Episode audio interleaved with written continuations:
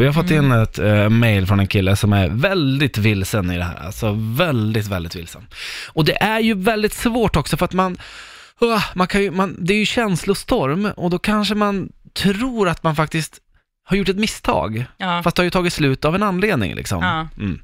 Eh, ja, Hur har du gjort? hur jag har gjort. Ja, Eh, när du ska komma över X. jag har gjort på två sätt. Okej, Förra gången, eh, då höll jag kvar väldigt, väldigt länge. du kämpade på. Och vi höll kvar varandra. Vi var liksom så här, vi gick ifrån varandra, eh, men vi ville liksom inte att den andra skulle träffa någon ny. Nej, okej. Så man höll kvar varandra. Okej. Jag tror vi höll på så det i över ett år, alltså det var Aj, aj, inte aj. bra. Nej.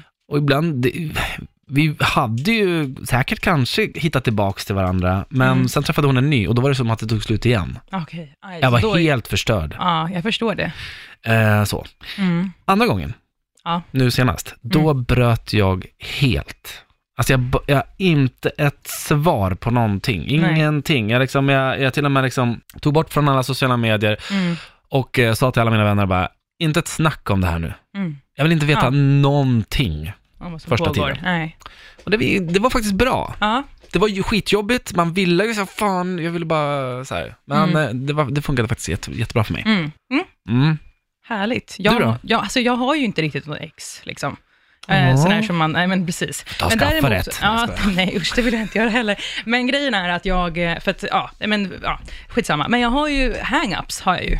Alltså på killar som jag liksom typ dejtade lite granna och sen så eh, blev det inget mer. Nej. Och då kan jag, jag ha fått någon illusion om att jag var lite olyckligt kär. Och Mm. då har jag gjort precis likadant som du, att jag bara liksom tagit bort från Instagram, inte, ja, men vill inte se vad den här personen sysslar med, för att Nej. det är en trigger liksom. Så att, eh, ja, och Ja. sen eh, så, sakta men säkert så, ja, glömmer man bort den där fjanten. Fjanten som inte vill ha dejta vidare. En så fantastisk kvinna som jag. Vet du inte hur cool jag är? liksom? Exakt. Men du har hittat lite vetenskapliga studier på vad som är absolut Ja, bäst. för forskare har upptäckt ett helt nytt sätt som gör eh, allting lite lättare. Och det är faktiskt att eh, prata och reflektera om det här uppbrottet eh, så mycket man bara kan. Alltså nästan till att man ältar Med sina vänner då, ja, med sina vänner, eller den som vill lyssna. Ja. Typ.